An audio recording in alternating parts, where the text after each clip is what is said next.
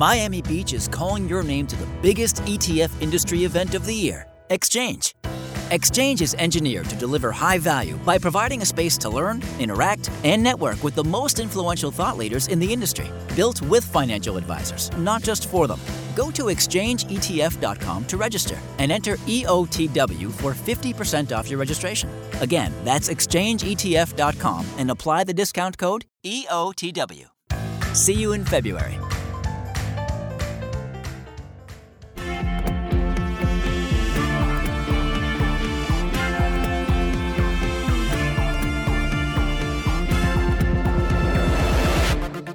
We're talking exchange traded funds. This is the ETF of the week where we get the latest take from Tom Lydon, Chief Executive Officer at ETFtrends.com. Tom, great to chat with you again.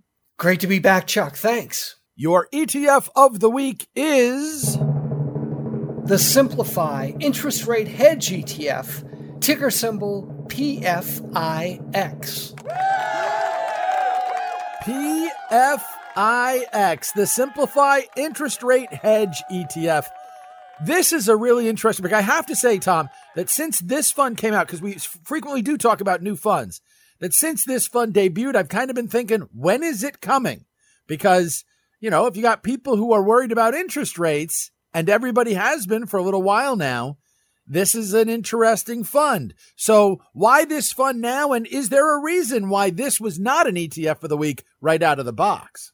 Well, it came out in May, Chuck, and again, you never can pick it perfectly, but at the time, and you and I have talked about this really for the past 18 months, one of the biggest concerns among the financial advisor community has been inflation and the threat of what that can do to interest rates.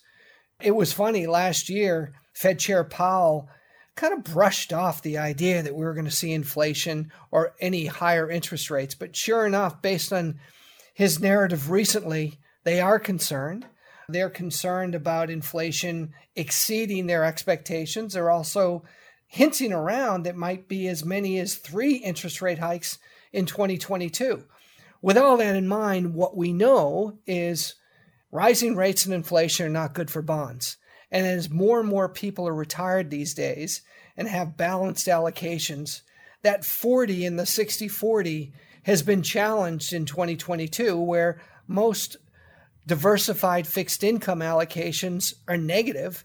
And then with the threat of rising rates in 2022, it's going to be interesting to see what happens.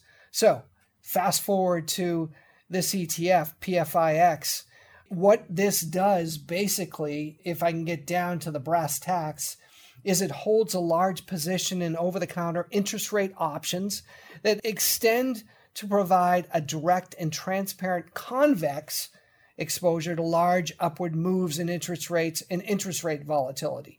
So basically, by using these options or these derivatives, usually only available for institutional investors, it brings it downstream for individual investors and advisors, and it's designated to be functionally similar to owning a position in, in long dated put options on the 20 year Treasury bond index. So if you feel that you want to be counter to the 20 year Treasury, this is a great option for you. And the folks that put this together are very well knowledged. Many of them have been with a variety of different ETF companies over the years and have all got together to bring this creative ETF to the table. This is something of an ETF power tool. It's distinctly not for everybody. And there are going to be some folks who go out and say, okay, let me just take a look at this chart and what this fund has done since May, because as I pointed out, it's not like rate concerns are new. The fund's performance has not been great, although that's not a big surprise when you know how it works and what it does relative to interest rates. So, how does somebody use this properly in their portfolio? I mean, it's one thing to say you've got the nervousness, but anytime you and I are talking about an ETF power tool, you mess things up, there's a price to be paid. So, proper use of this fund looks like what? Well, like you said, it, it hasn't started off well out of the gates, but when it did come out in May, there was still a lot of concern on the economy, not as much concern about inflation. There was more concern about jobs and the Fed, in a very, very dovish way, continue to pump cash into our economy and ecosystem. That's pretty bullish for bonds. However, you turn the whole thing around and you look at the narrative today, not to say that the Fed's scrambling, but I think if you would ask them 12 months ago, would they be in this position where they're looking at potentially ending tapering, but also in a situation where we might see as many as three interest rate hikes next year? I don't think they would have pictured themselves in that situation. So, recently, if you look at the performance just this week, we're seeing a bit of an uptick because, sure enough, inflation numbers look more severe than many people thought that means that tapering's coming and also higher interest rates are coming. And that's going to have a negative effect on bonds. And specifically in this case, if you look at long treasuries, they could get hit pretty hard as we go into 22. So, where is it used?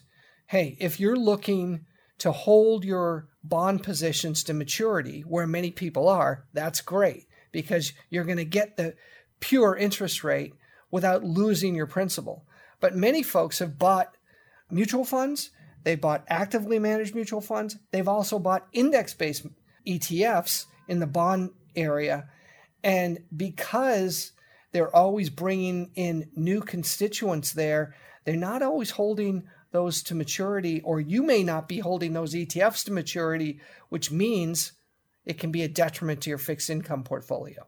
So, offsetting that portion of your fixed income portfolio that are not specific bonds or underlying bonds that are held to maturity is a great way to hedge your fixed income portfolio. And here's a tool to do it.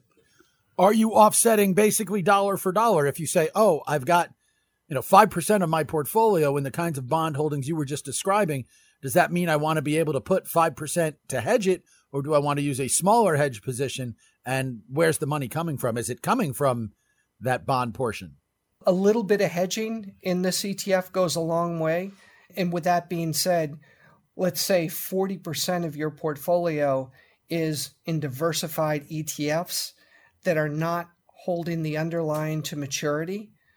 Doing a 3 to 5% allocation in something like this would offset a decent amount of the decline. I'm not saying everything, but it's providing some type of hedge and I think we're going to hear more about this type of strategy as we go into 22. It's the Simplify Interest Rate Hedge ETF, ticker symbol PFIX, the ETF of the week, the holiday week from Tom Lydon and ETFtrends.com. Tom, happy holidays. We'll do this once more before 2021 is up. Happy holidays, Chuck. Thanks. The ETF of the week is a joint production of ETFtrends.com and Money Life with Chuck Jaffe. That's me, and you can learn all about my hour long weekday podcast at moneylifeshow.com or by searching for it on your favorite podcast app. To learn more about ETFs, exchange traded funds, and everything about them, go to ETFtrends.com. They're on Twitter at ETFtrends, and Tom Lydon, their chief executive, my guest, he's on Twitter too. He's at Tom Lydon. The ETF of the week is available for you every Thursday. We hope you come back next week. Have a great holiday until then and happy investing, everybody.